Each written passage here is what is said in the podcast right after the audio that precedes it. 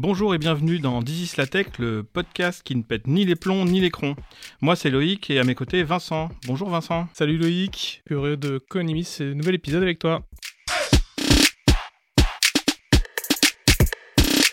Dans un précédent épisode, on parlait du flow et comment Deezer et les services de streaming utilisent les algorithmes pour nous aider à choisir ce qu'on écoute. Car 90 millions de titres, c'est décidément beaucoup trop de choix. Avec nous aujourd'hui, quatre invités. Euh, Romain Cotard, euh, senior software architect. Bonjour Romain. Bonjour tout le monde. Euh, donc moi c'est Romain, ça fait plus de 9 ans que je travaille chez Deezer. Et j'étais en charge du catalogue jusqu'à pas si longtemps et d'importer toutes les données. Il y a aussi euh, Lucie Haddad, Senior Product Manager. Bonjour Lucie. Bonjour tout le monde.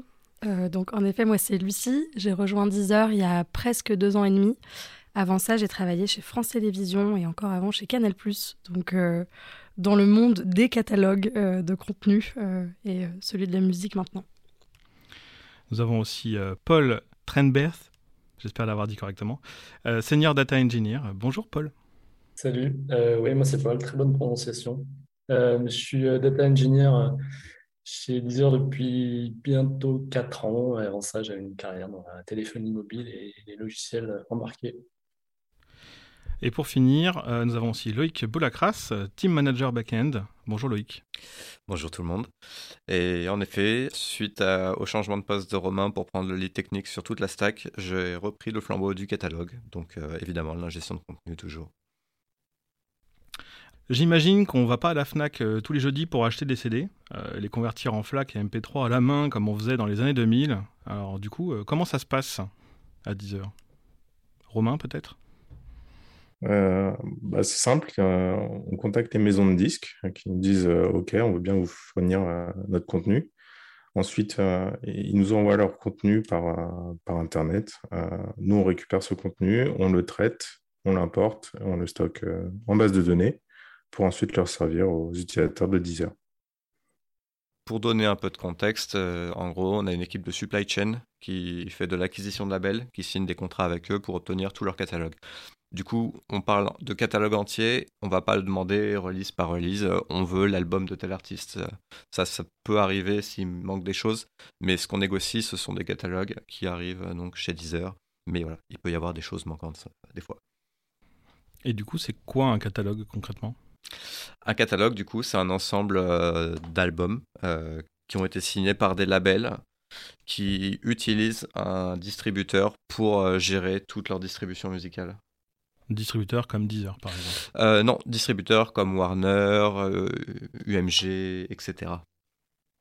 Peut-être pour compléter là-dessus, ce qui est important, c'est de faire la différence entre le label, qui lui va produire la musique avec l'artiste, va, va, gérer l'enregistrement, et ensuite toute la chaîne de distribution et donc, du coup, les labels vont être attachés, euh, donc les, les, providers, enfin, donc euh, les distributeurs euh, les plus connus, as Universal, Warner, etc., qui vont vraiment servir de distribution pour distribuer le contenu jusqu'au DSP, donc les plateformes de streaming. Juste peut-être DSP Oui, Digital Streaming Platform. Merci. Comment on ingère un catalogue? En gros, quels sont les éléments qu'on reçoit et comment comment on constitue ce catalogue de manière générale? Euh, on reçoit beaucoup de choses. Donc, il y a des métadatas à données textuelles. Euh, il y a des fichiers audio pour euh, bah, écouter la musique. Et il y a également des images, par exemple, pour les covers d'albums, etc. Je peux laisser Romain parler du coup de la partie comment ça se présente pour nous? Pour nous, les distributeurs déposent ça sur un répertoire FTP. Ensuite, nous avons des scripts qui tournent, qui traitent toutes ces métadatas textuelles et qui les importent en base de données.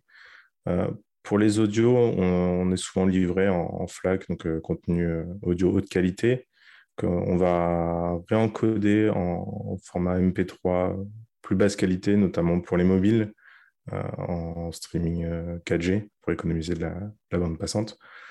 Donc on va retraiter ça, on va tout stocker. Donc en gros, on a le contenu dans une certaine forme et on le refait en, différents, en différentes qualités. C'est ça. Parce qu'il euh, faut savoir qu'il y a, comme il y a beaucoup de, distributeurs qui livrent le contenu, c'est livré sous différentes normes, euh, donc des, des, normes de livraison, euh, notamment d'IDEX ou des formats personnels en, fonction des, distributeurs. Et donc, nous, on a besoin de normaliser ça pour fournir le même contenu, quel que soit le, distributeur. On doit fournir de la même façon aux clients. Historiquement, euh, effectivement, il y avait dans l'écosystème de l'industrie musicale beaucoup de formats différents, ou même des distributeurs qui n'avaient pas leur propre format de livraison et qui ont dû en fait demander au DSP comment faire. Euh, mais maintenant, voilà, ça se standardise. Il y a donc Didex qui est Digital Data Exchange, et donc euh, c'est un énorme consortium où les majors, les DSP et d'autres acteurs de l'industrie musicale participent afin d'uniformiser la livraison de contenu et le rendre plus facile pour tout le monde. Et donc, dans une delivery d'IDEX, euh, comme chez nous, on va retrouver euh, un énorme fichier XML avec toutes les métadonnées et donc des références vers les fichiers audio et euh, les fichiers images qu'on peut facilement traiter parce qu'on sait exactement ce qu'on doit pouvoir y trouver.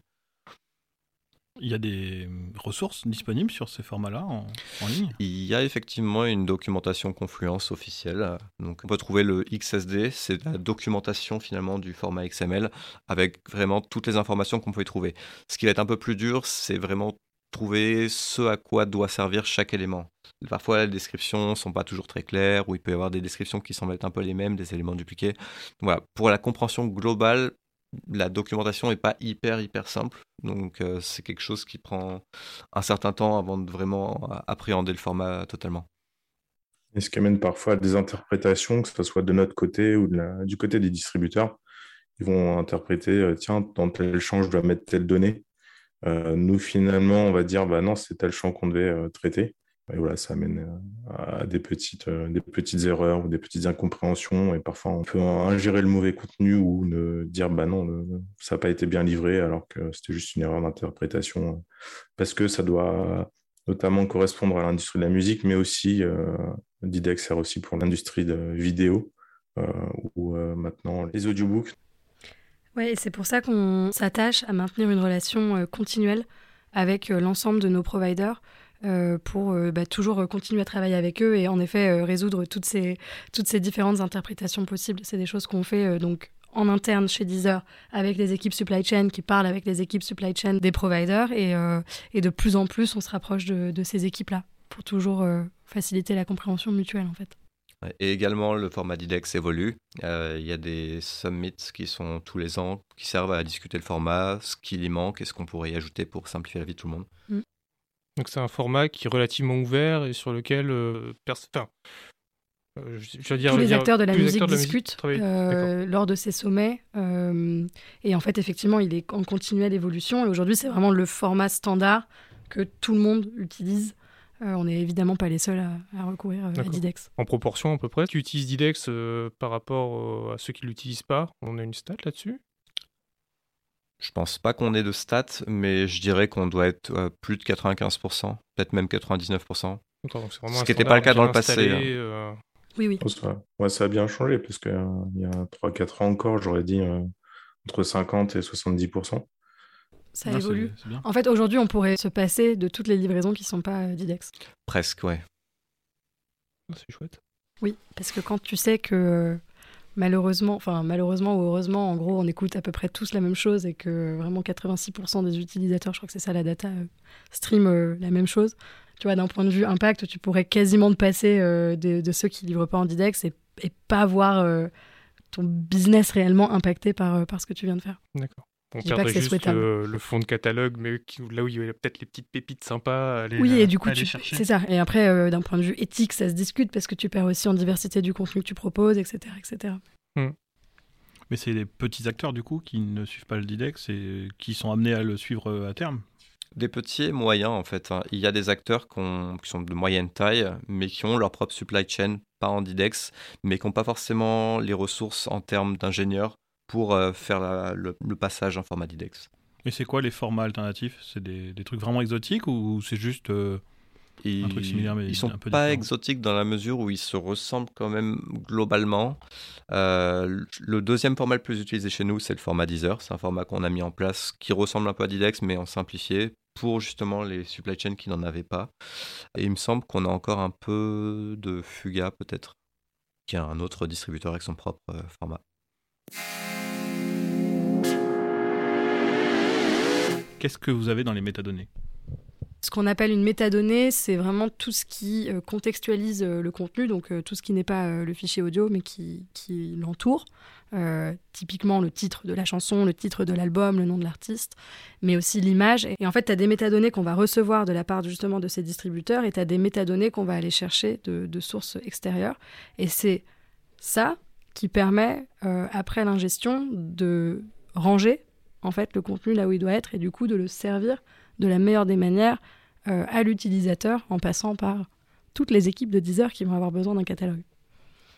En fait, il y a, des choses qui sont très codifiées comme euh, les, UPC des albums, les, codes barres, les, codes ISRC pour les audios, mais pour tout ce qui est identifiant d'artiste, par exemple, ça peut paraître étonnant, mais on n'a quasiment rien. On a juste le nom de l'artiste. C'est pour ça qu'on a besoin en fait de regarder un peu les sources euh, extérieures à Deezer pour euh, faire le tri entre euh, qui est qui dans, ce qu'on reçoit. Parce que j'imagine que derrière, du coup, tu dois avoir des problématiques de qualité ou si tu as deux artistes qui ont le même nom, tout à coup, tu as des problèmes d'homonymie. Oh oui. Exactement, l'industrie musicale est très archaïque au niveau des artistes. Mm. il y a beaucoup d'identifiants qui existent, mais chaque organisme a un peu le sien. Il n'y a pas vraiment de base unifiée qui simplifierait la vie de tout le monde.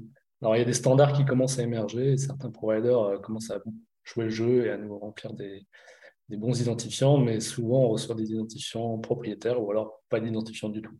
Donc, ça rend la tâche un peu compliquée. Il faut savoir que souvent les organismes qui fournissent ces identifiants sont des, euh, organismes payants. Et en fait, la certification ou la délivrance de ces identifiants est rendue payante. Euh, c'est notamment le cas pour les ISRC, pour les, identifiants uniques des tracks, des œuvres. C'est pour ça que je pense que les, maisons de disques et les, labels ne se pressent pas forcément à, certifier, à faire identifier leurs artistes. Et j'imagine qu'en termes de qualité, il n'y a pas que les, les noms d'artistes qui posent problème. Vous avez d'autres euh, cas de, choses? Je pense que le cas des dates de sortie est un très bon exemple de, de ce que c'est que. Mais de quelle date de sortie tu parles? This is the question. Mais euh, bah, Paul t'en parlera beaucoup mieux que moi et surtout euh, ton, ton travail et ton expertise. Il euh, faut savoir qu'on peut recevoir la même collection, le même album de plusieurs providers différents en fonction des pays, en fonction des droits. On peut avoir le même album mais avec des métadonnées un peu différentes. Et les dates de sortie des albums. Dans la norme IDEX, c'est pas vraiment très clair qu'est-ce qu'on doit mettre dans quelle date. Il y a plusieurs champs qui ont été définis. La norme évolue sur, sur ce point-là aussi. Euh, mais euh, pour un même album, toutes les versions des albums, donc pas les mêmes dates. Certains ont des mauvaises dates. Parfois, c'est la date originale de sortie de l'album. Parfois, c'est la date du remaster qui vient de sortir. Donc, il faut faire euh, un peu le tri de ça. Et aussi, parfois, le plus simple, c'est de regarder ce qu'on peut avoir sur Wikipédia, par exemple. Là, c'est des données qui ont été revues par beaucoup plus de gens que peut-être le label lui-même. Et on peut faire confiance parfois à Wikipédia plus qu'à ce qui nous est livré. Ça peut paraître étonnant, mais... Mais du coup, comment vous récupérez les informations de Wikipédia? C'est un humain qui doit passer pour corriger ou c'est automatisé? C'est un mélange des deux, c'est-à-dire qu'on peut avoir euh, des sources de données euh, discographiques euh, de partenaires ou de projets comme Music Brains ou Discogs, des données Creative Commons, donc on, s'en sert pas mal. Et euh, parfois, c'est à la main. On a une équipe de metadata curators qui, euh, si on leur remonte qu'il y a un souci avec une date de sortie, vont aller la vérifier, soit avec nos outils en compilant des données externes, soit à la main sur Wikipédia. Il peut y avoir des problèmes de date juste parce que les mœurs évoluent tout simplement. avant, ce qui faisait foi, c'est la date de sortie physique. Pourquoi? Parce qu'il y a quelques années, quand on voulait écouter de la musique, on allait l'acheter. Donc c'était vraiment la date de sortie physique qui faisait voix. Aujourd'hui, c'est plus toujours vrai, tout simplement parce qu'on écoute beaucoup en streaming et donc parfois des albums sortent avec une date de sortie euh, numérique. Nous, par exemple, on prenait avant toujours la date de sortie physique, mais c'est plus forcément le cas et du coup, ça amène à des incompréhensions parce qu'on va avoir une date de sortie physique qui est après la date de sortie euh, numérique.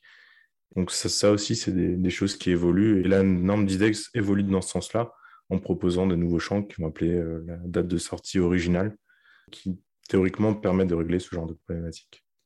Et une autre source d'erreur qu'on voit souvent aussi, c'est des labels qui vont simplement faire des typos, qui vont se tromper de date. Il y a des labels qui rentrent les dates à la main dans les donc euh, une typo est vite arrivée, euh, ou simplement des erreurs de leur côté. Il faut savoir que c'est assez récurrent en fait d'avoir des problèmes au niveau des deliveries Et dans quel cas, il faut soit qu'on demande une redelivery avec les corrections, soit qu'on le corrige nous-mêmes si on le peut.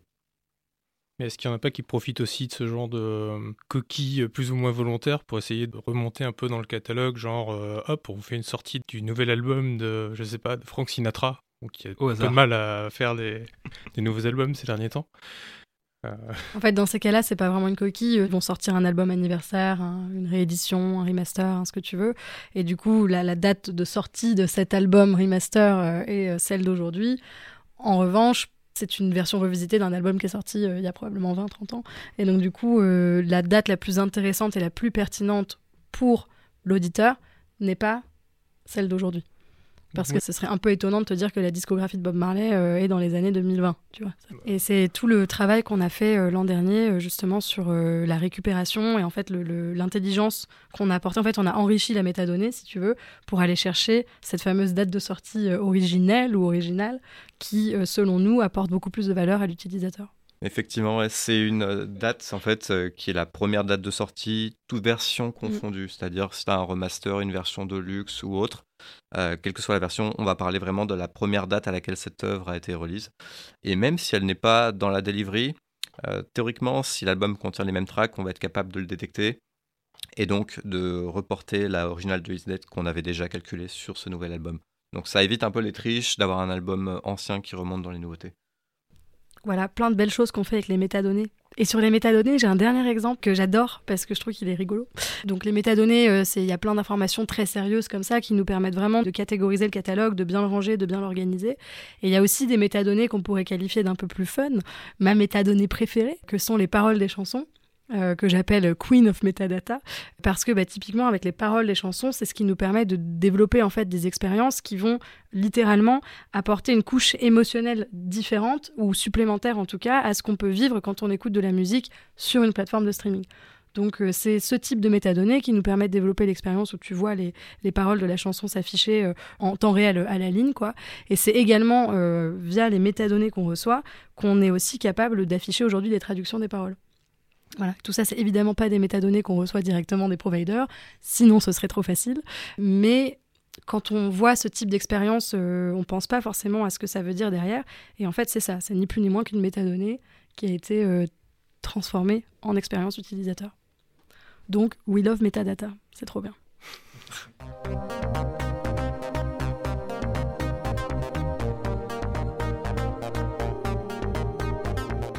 On en a parlé rapidement, mais euh, comment on, gère l'homonymie des artistes? Au tout début, on ne gérait pas les homonymies. Euh, donc ça posait problème, parce que si deux artistes avaient le même nom, les discographies étaient mélangées. Du coup, on a commencé à s'intéresser un peu au problème. Et ce qu'on a fait, c'est qu'on attribuait des couples entre euh, les providers. Parce que souvent, il y avait peu d'homonymie entre un distributeur, un label, et, un artiste. Souvent, un, un, artiste avec un nom donné, il n'y en avait qu'un par label. Donc on crée des couples comme ça entre les labels et les artistes ID. Et on essayait de séparer les, euh, discographies comme ça. Euh, cependant, ce n'était pas toujours vrai. Il y a quand même quelques cas, notamment chez Major, qui sont des regroupements de beaucoup de labels, où euh, il peut y avoir des cas d'homonymie. Et maintenant, il y a aussi des petits distributeurs qui jouent sur la notoriété de certains artistes pour essayer de se glisser dans la discographie d'artistes connus, pour essayer de faire augmenter leur part de marché. Donc le problème, c'est que ce qu'on avait mis en place n'était pas suffisant. Et là, Paul a commencé à travailler sur le sujet de manière plus euh, professionnelle et beaucoup plus complète pour essayer de régler ces problèmes-là.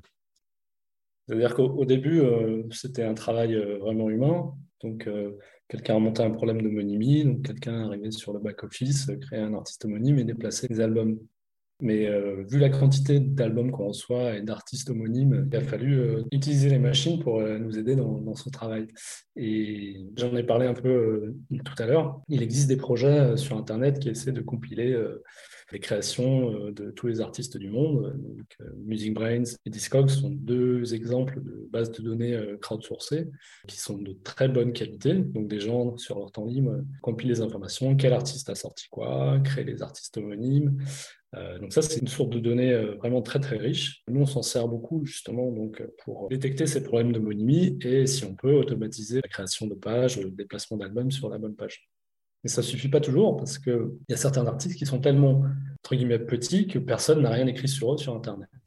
Et ça nous arrive beaucoup avec des distributeurs utilisés par les artistes indépendants. il y a beaucoup de production, les gens n'ont pas le temps de suivre et les seules informations qu'on a pour savoir qui est qui, ce sont vraiment les informations textuelles qu'on reçoit. Donc, textuelles, c'est les artistes, les artistes avec qui ils collaborent, donc les auteurs, les compositeurs. Il y a aussi les genres musicaux qui peuvent nous aider à différencier un artiste de métal d'un artiste de classique de house. Euh, ça, c'est des informations qu'on commence à exploiter de plus en plus parce qu'il y a une grosse partie du catalogue qui n'est pas couvert par les sources de données euh, externes qu'on peut trouver. Du coup, est-ce que ce genre de base de données te permet aussi de régler d'autres problèmes de qualité de données euh, au-delà de l'homonymie? Oui, exactement. En fait, on est parti de ce problème d'homonymie. Après, on s'est rendu compte, vu qu'on avait fait le travail de matching entre nos albums Deezer et les albums qu'on peut trouver chez Music Brains, on a dit est-ce que les métadonnées qui sont incluses dans ces bases de données peuvent nous aider à enrichir les métadonnées que nous, on expose aux, utilisateurs? Donc les original release c'est parti de ça en fait. Mais il y a aussi euh, le tagging de certains albums. En fait, on ne reçoit pas forcément qu'un album est une compilation. Ça peut paraître idiot, mais euh, on ne sait pas forcément. Par contre, il y a des gens sur Music qui ont rentré cet album est une compilation. Ils ont regardé sur Wikipédia et tout ça, ils ont compilé ça. On a le tag compilation. Ça, c'est une information qu'on peut utiliser nous pour enrichir notre catalogue, même si le provider ne nous a pas envoyé l'information. Nous, on peut mettre l'album dans la bonne section en ajoutant la couche métadonnée externe à ce qu'on a reçu euh, en interne. Et est-ce que ça pourrait permettre aussi de vérifier qu'une discographie d'un artiste est complète ou? Pour des artistes établis, on peut se dire que euh, l'Internet a bien compilé les informations de Bob Marley sur euh, Music Brains, par exemple, ou sur Wikipédia. Par contre, pour des artistes euh, plus récents, c'est pas évident de savoir si la discographie est complète. Parfois, il y a des albums qui sont sortis sous le manteau, qui sont pas officiels, que les gens s'attendent à avoir, mais nous, on l'a pas reçu. Les gens vont dire que c'est incomplet. Aucun label ne l'a. On pourra dire que la discographie n'est pas complète, mais c'est le maximum qu'on peut avoir. Euh, c'est difficile de savoir qu'une discographie est complète. Euh, Pour être contributeur Music Brains, euh, je rajoute beaucoup de, ces petits artistes qui sont absolument inconnus et il y en a peut-être 200 sur la Terre à avoir entendu parler d'eux. moi, ça fait plaisir de, les rajouter, mais il n'y a pas de gens comme moi partout sur tous les artistes qui vont penser à remplir du Music Brains et Discogs. C'est rare de remplir les deux systématiquement, enfin que les contributeurs contribuent aux deux. Du coup, euh, c'est rare d'avoir une complétude sur des tout petits artistes. Enfin, moi, je le vis euh, régulièrement, ce que tu dis, euh, d'un point de vue purement personnel, sans même être un distributeur de musique. Hein. Tu touches du doigt le problème, c'est que on ne peut corriger les métadonnées que sur des choses que les autres ont pu écouter ou renseigner. C'est-à-dire que si on reçoit un album en avance, ça va être difficile de le comparer avec ce qu'il y a dans Music parce que Music ne l'aura pas. Donc il faut aussi utiliser d'autres algorithmes, d'autres sources de données pour, enrichir nos métadonnées si l'album n'est pas sorti. Et c'est exactement ce que fait Paul en ce moment sur l'homonymie, d'essayer de retravailler euh, à partir des données donc textuelles, comme il le disait, donc des choses qu'on peut avoir avant que le contenu soit disponible à l'écoute. Et je le redis parce que c'était un peu humble la manière dont tu l'as décrit, Paul, mais ça, c'est une grande innovation euh, qui, j'espère, va voir le jour dans la belle maison d'Iseur. Ça nous fait effectivement plusieurs manières de régler le problème, euh, de manière automatisée. Donc on a la première dont on parlait, c'est-à-dire des règles automatiques par couple de labels et d'artistes, mais aussi l'utilisation des IDs qui commencent à arriver dans les deliveries, donc euh, les IDs globales qu'on appelle les ISNI, mais aussi nos IDs à nous ou les IDs euh, internes des distributeurs. Et maintenant, l'exploitation des métadonnées de genre, etc., pour essayer de regrouper ensemble les artistes qui semblent être les mêmes. Tout à fait. Je voulais juste rajouter que on utilise Music Brains et Discogs mais on contribue aussi. Nous, quand on trouve des problèmes d'incohérence, Discogs, Music Brains qui ont une erreur, euh, on tente de les corriger aussi nous-mêmes. Pas de manière automatique, parce que c'est pas évident de contribuer de manière automatique à Music Brains et Discogs. Mais euh, pour les erreurs flagrantes sur des artistes qui ont été corrigés par nos metadata curators ou par nos algorithmes, tant que faire se peut, je rapporte les corrections euh, quand on les détecte. Quoi. On n'est pas que des profiteurs. Euh, chez Deezer, on a également recours à d'autres partenaires euh, qui sont des partenaires avec lesquels on a des, contrats, donc on les paye, euh, notamment Music Story, qui est un partenaire qu'on utilise énormément pour toute une partie de matching de catalogue entre ce que nous on a et ce que d'autres providers de metadata, comme celui qui nous envoie les lyrics, qui s'appelle Lyric Find. Donc il y a tout ça qu'on fait avec eux, et on récupère aussi de leur part tout un nombre d'images d'artistes. Sur les images d'artistes, le sujet, c'est la clearance, hein, c'est-à-dire avoir le droit d'utiliser cette image, qu'elle ait été validée au préalable par le label ou le détenteur des droits, et également tout ce qui est biographie d'artistes ou textes plus ou moins courts ou longs qui peuvent entourer une sortie, l'artiste, etc. Donc les sources de données qu'on utilise sont variées, sont très différentes, sont gratuites ou payantes, et ensuite, c'est à nous de faire la bonne combinaison, de choisir ce qui est le plus important à prendre partout et composer le meilleur catalogue possible. Et un dernier mot sur ça, plus sur la composition du catalogue. En fait, c'est très important parce que c'est le cœur. Euh, quand quelqu'un appuie sur play, il s'attend à écouter quelque chose qu'il a plus ou moins compris et qu'il a pu mettre dans un contexte. Et ça, c'est vraiment au fond un peu la mission qu'on a hein, de, faire en sorte d'avoir un catalogue qui est propre, qui est euh, utilisable et qui est intelligible. Et donc, toutes ces notions d'homonymie, aussi complexes soient-elles, font vraiment partie euh, de ce qu'on appelle un peu les, travaux fondamentaux. Donc, il y a un véritable enjeu business qui est de se dire que, étant donné que c'est le cœur un peu du métier, la base de la base, il faut que ce soit correct pour que les gens nous fassent confiance, restent et valorisent l'expérience Deezer plus que celle des autres. Tout ce qu'on fait nous dans le catalogue, c'est un impact sur la recommandation, sur la recherche euh, que vous faites sur le site ou sur les apps. Euh, il y a beaucoup d'impact en fait. Si la donnée est mauvaise au départ, les autres équipes derrière ont beaucoup de travail de nettoyage. Donc, euh, il faut que ça soit propre le plus tôt possible dans la chaîne de traitement. Tout à fait. D'ailleurs, sur l'épisode qu'on a fait sur le flow, Aurélien nous avait beaucoup parlé déjà des problématiques de cohérence du catalogue et de tout ce que ça pouvait effectivement généré comme problématique au niveau de la recommandation et de tous les projets que ça avait pu euh, faire découler euh, mm. chez, chez, Deezer, comme le fingerprinting et des choses en genre-là pour essayer de. Tout à fait. Effectivement, d'ailleurs, tu fais bien de parler de fingerprinting, on ne l'a pas encore abordé jusque-là. Euh, c'est aussi un gros sujet chez Deezer. Je pense que tout le monde connaît un peu le système de Content ID chez YouTube qui permet voilà, de, de dire tiens, cet audio, on le connaît, du coup, il va falloir reverser la, la monnaie aux autres. Et en fait, on a un peu développé le même système en interne qui va permettre d'identifier l'empreinte audio d'un son et de retrouver tous les autres sons suffisamment similaires chez Deezer et de dire voilà, tous ces sons, c'est exactement la même chose et donc on va pouvoir les catégoriser ensemble. Et ça nous permet de faire beaucoup de choses, notamment par exemple de propager les lyrics euh, sur toutes les tracks similaires, regrouper les albums, par exemple, pour imaginer un système d'albums canoniques, c'est quelque chose auquel euh, on réfléchit, et d'autres choses. Voilà.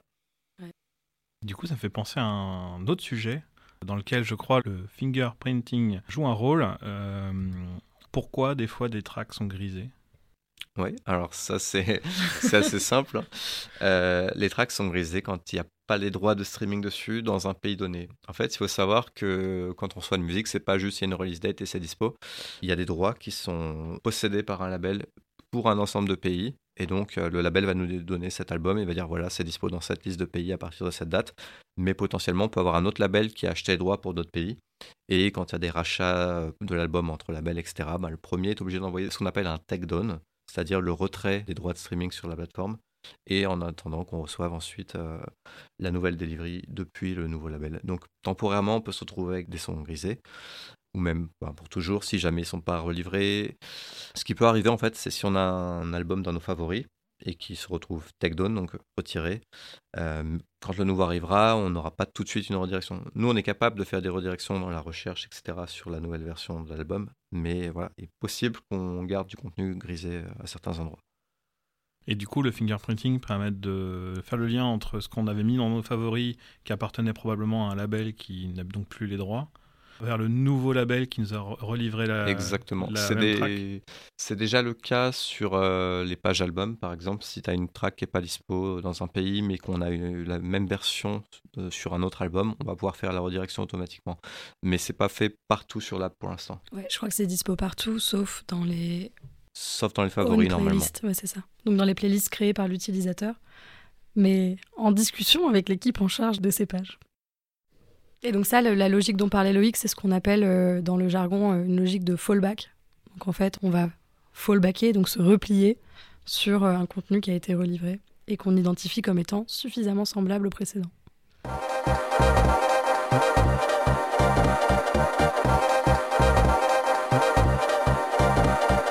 J'aurais voulu peut-être un petit peu élargir. Tu nous disais tout à l'heure que dans le passé, tu avais travaillé sur d'autres catalogues de contenu.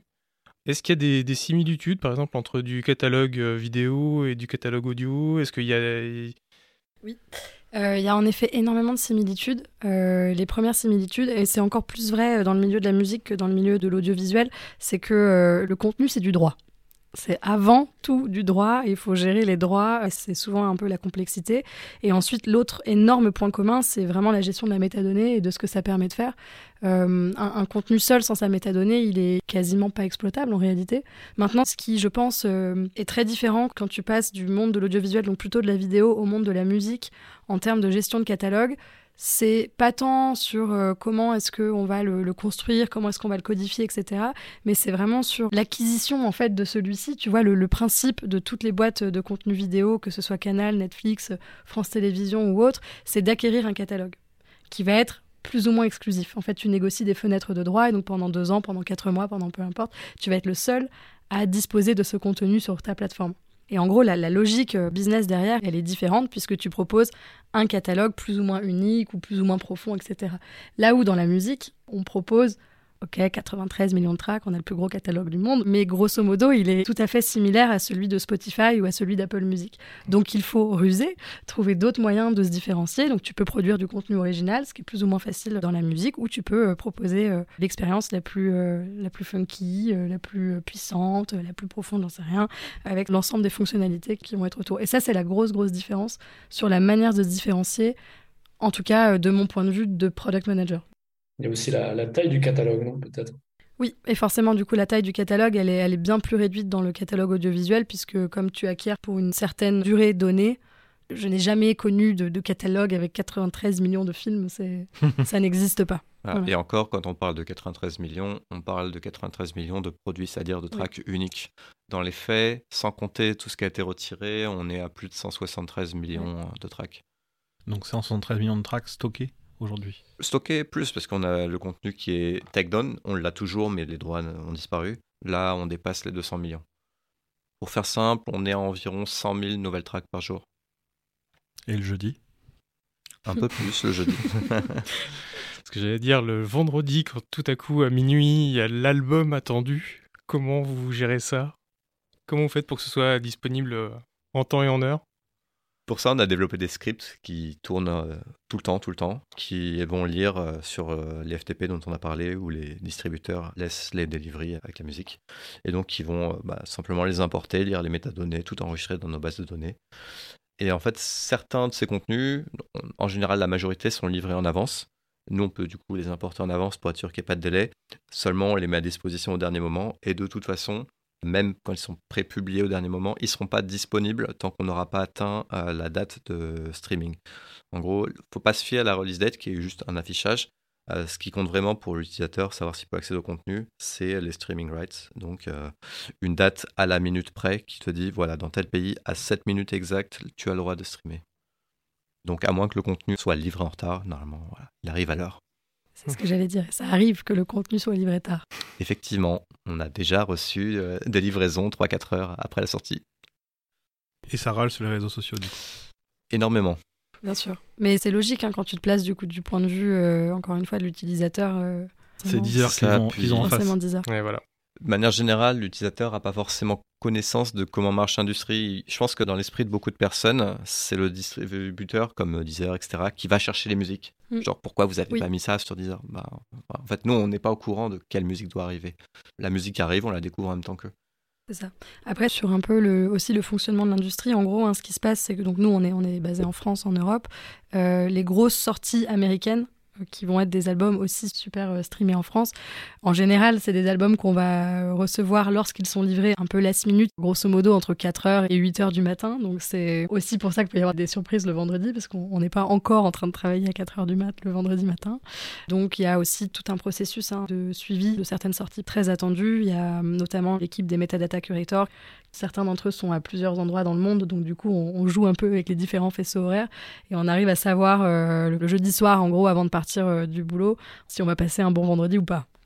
Et alors, du coup, pourquoi le vendredi? Alors, le vendredi, c'est le jour traditionnel des sorties de nouveaux albums. Dans le cinéma, c'est le mercredi, dans la musique, c'est le vendredi. Euh, c'est tout à fait en lien avec ce qu'on observe dans l'usage, en gros. Hein. On voit bien que les gens écoutent de la musique et donc utilisent nos produits principalement durant le week-end.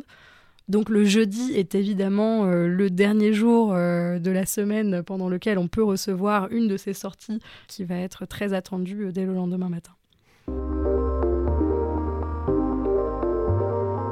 comment on gère les cas où on doit supprimer du contenu en urgence?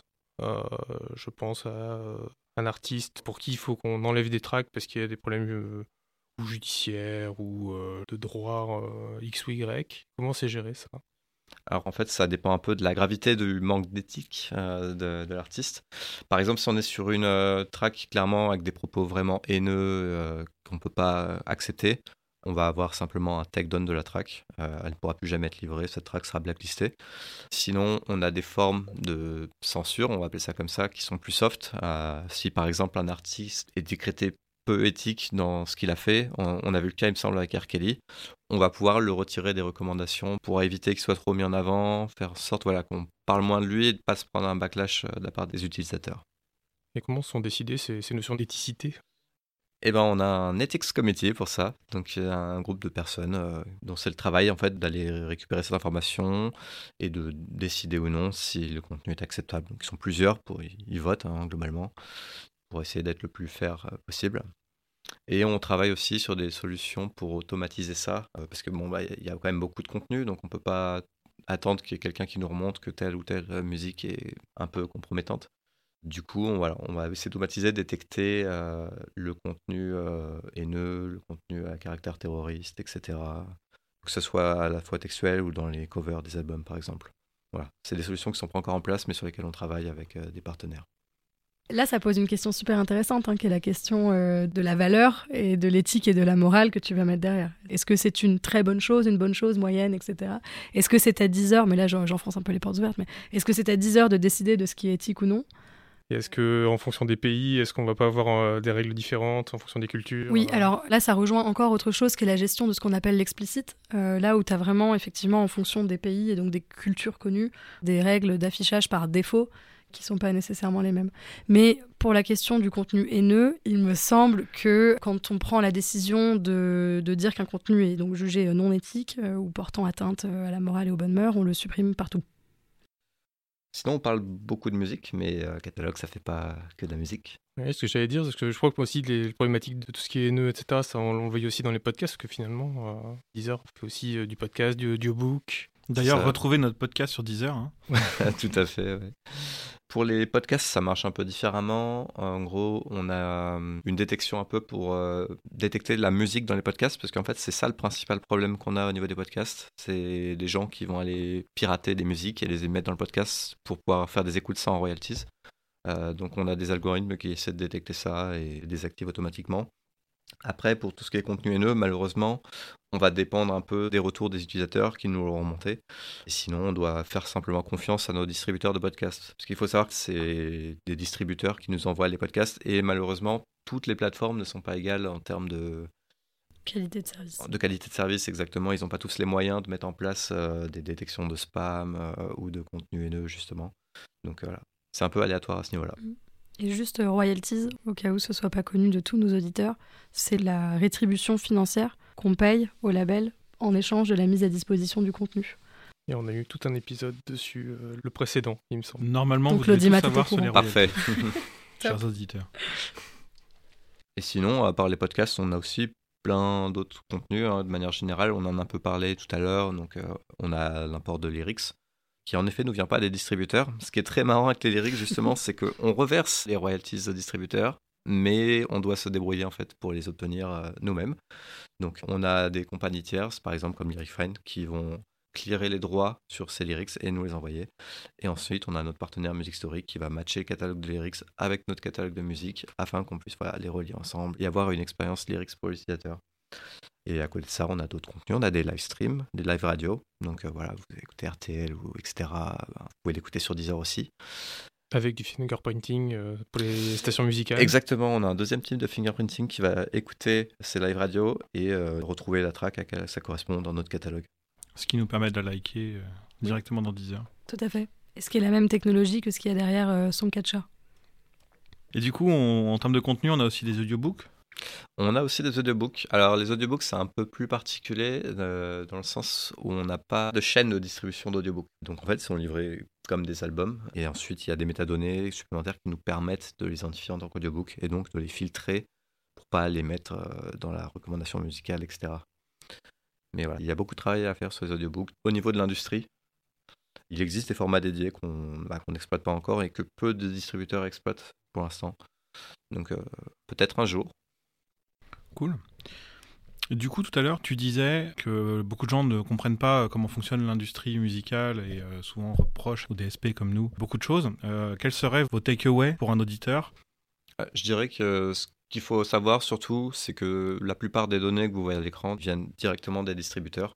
C'est pas Deezer qui produit les données. Donc s'il y a une erreur, en général, ça vient du distributeur et nous, on fera notre maximum pour essayer de la corriger.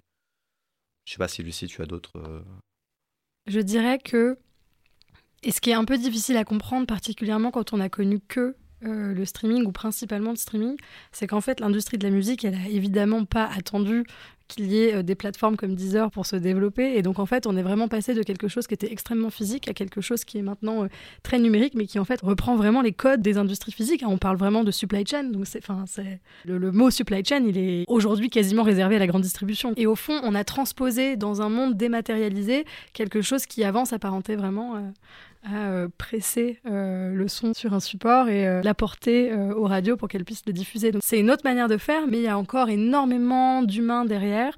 et c'est aussi ce qui fait, je pense, un peu la beauté de l'industrie, c'est que c'est de l'art, et l'art, c'est jusqu'à présent encore fait par des humains. Donc du coup, il y a plein d'erreurs possibles. Moi, j'aurais un takeaway, c'est beaucoup de gens sur les réseaux disent pourquoi Deezer a supprimé tel album? En fait, on est tributaire des droits qui nous sont concédés. Si un label n'a plus les droits, il nous envoie un takedown, on est obligé d'enlever l'album immédiatement. Du point de vue légal, on n'a plus la licence. Donc, ce n'est pas nous qui supprimons un album, sauf dans les cas où l'Ethics Committee a décidé que tel artiste ou tel album doit quitter le catalogue. Pourquoi pas Mais c'est assez rare. Et quand les gens ne voient plus un album, c'est les ayants droit qui nous ont retiré la licence. 99% du temps, c'est ça. On peut avoir des cas qui expliquent ça, par exemple euh, un conflit entre deux labels. Ça existe, il y a des fois vraiment un conflit qui met des années à, être euh, résolu entre deux labels qui se bataillent pour les droits d'un album. Et on se retrouve avec cet album hors catalogue du coup pendant toute cette période. Et peut-être Romain, dernier takeaway? Moi, ce serait concernant les grosses maisons de disques qui peuvent euh, parfois être un peu frileux sur les euh, dernières sorties de leurs euh, plus gros artistes et donc qui vont livrer au dernier moment, voire en retard. juste de voir que finalement ça se passe bien sur 10 heures et de nous faire confiance et de livrer en temps et en heure. Ça réglerait, je pense, les problèmes de sortie qui arrivent en retard. C'est très vrai. On n'a pas du tout abordé la problématique du leak, donc de la peur de la fuite avant la sortie, mais peut-être pour un prochain épisode. Mais euh, Romain a totalement raison. Mais on adore quand même les labels. C'est quand même nos copains. Si vous travaillez dans un label, euh, on vous aime, déjà, premièrement, et euh, vous savez quoi remonter.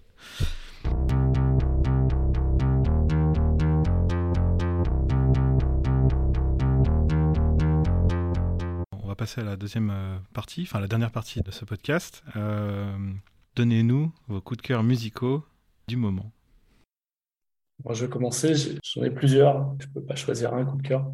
Il y a un album que j'écoute souvent depuis longtemps. C'est le premier album de Maximo Park, Certain Trigger.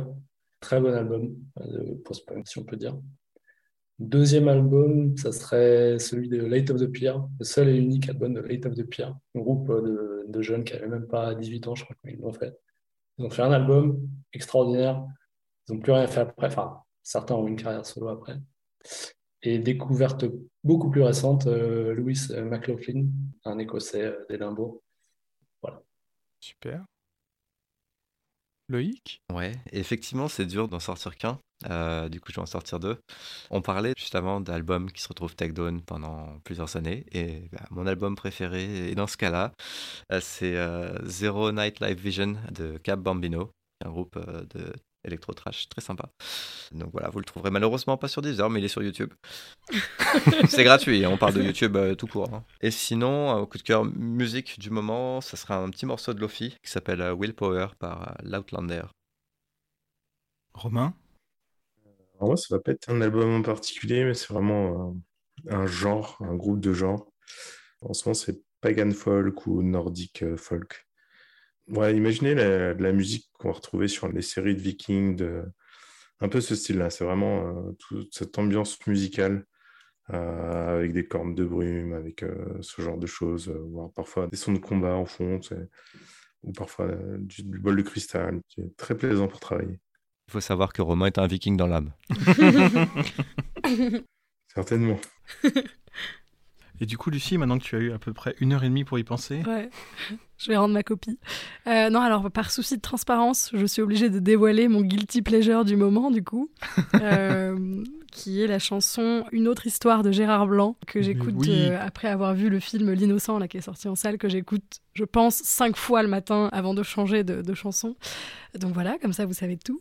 Et sinon, récemment, j'ai beaucoup écouté un artiste qui s'appelle Tamino, qui a sorti un deuxième album il y a deux ou trois semaines, que j'aime beaucoup et que je vous conseille, surtout à toutes celles et ceux qui euh, sont ou ont été fans de Jeff Buckley. Pour moi, c'est un peu le Jeff Buckley euh, vivant, et à qui je souhaite une vie légèrement plus longue que, Ouais. que celle de son prédécesseur. Voilà. Et qui euh, sera en concert fin novembre à la Cigale, je crois, ou au Trianon, je ne sais plus.